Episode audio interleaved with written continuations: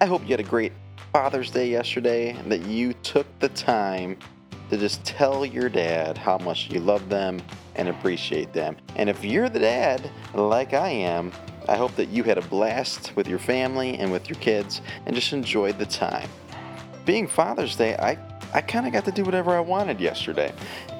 So on the way home from church, I decided that we needed to stop at the local tractor supply company. It's pretty much one of the coolest stores ever if you've never been in it. But I thought it'd be really cool to make a hillbilly slip and slide.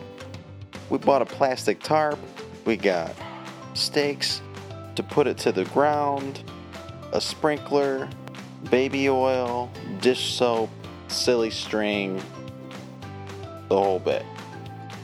But as we were gathering up all these necessities for the day, my kids are trailing behind us as we're walking through the aisles, and they're just wanting to pick up stuff.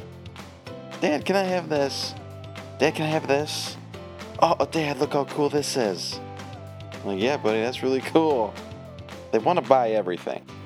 And of course they do. They don't have any money.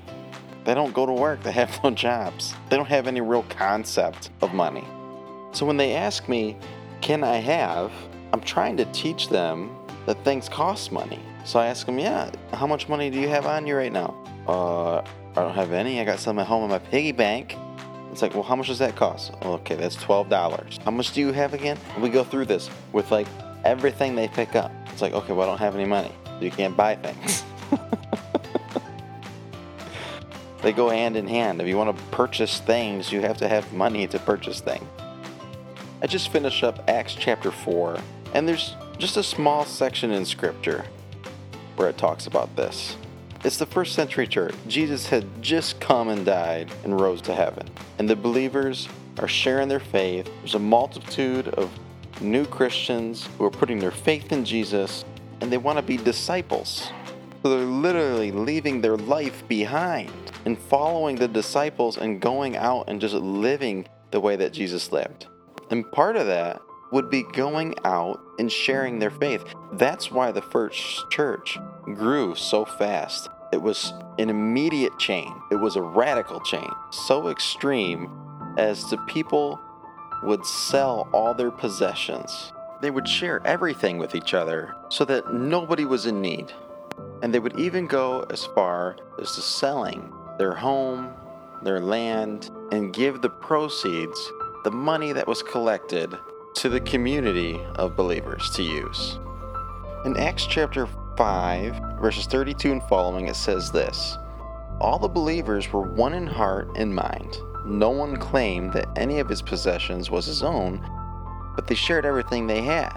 With great power, the apostles continued to testify to the resurrection of the Lord Jesus, and much grace was given upon them all. There were no needy persons among them. For from time to time, those who owned lands or houses sold them, brought the money from the sales, and put it at the apostles' feet, and it was distributed to anyone who had need. Now, I don't know about you, but that is commitment. Now, I don't know what you think about that, but to me, that is about as committed to something as you can get. Literally selling your land, your home, the things you have, to live in a community of believers that were really being transformed into true disciples of Jesus. It was genuine, it was authentic, it was life-changing. And they were giving everything they had to pursue what God had for them. On the side of my Bible, sometimes I'll write things, and by this passage I wrote the word generosity.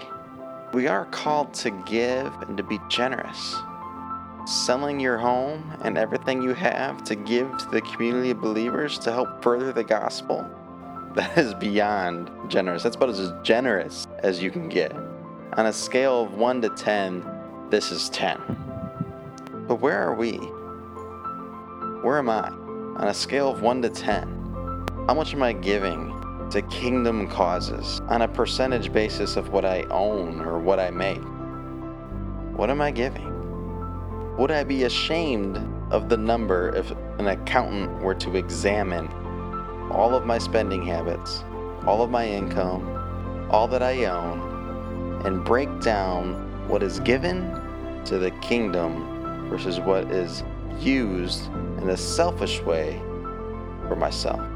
Would it show what I say my convictions are?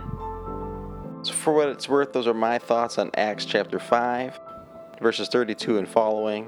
I hope it encourages you. I hope it helps you examine your own heart as it helps me. And above all else, I hope you're encouraged to make God a priority again in your life. Spend some time with Him today. He'll use it to mold you and shape you into the person that He wants you to be.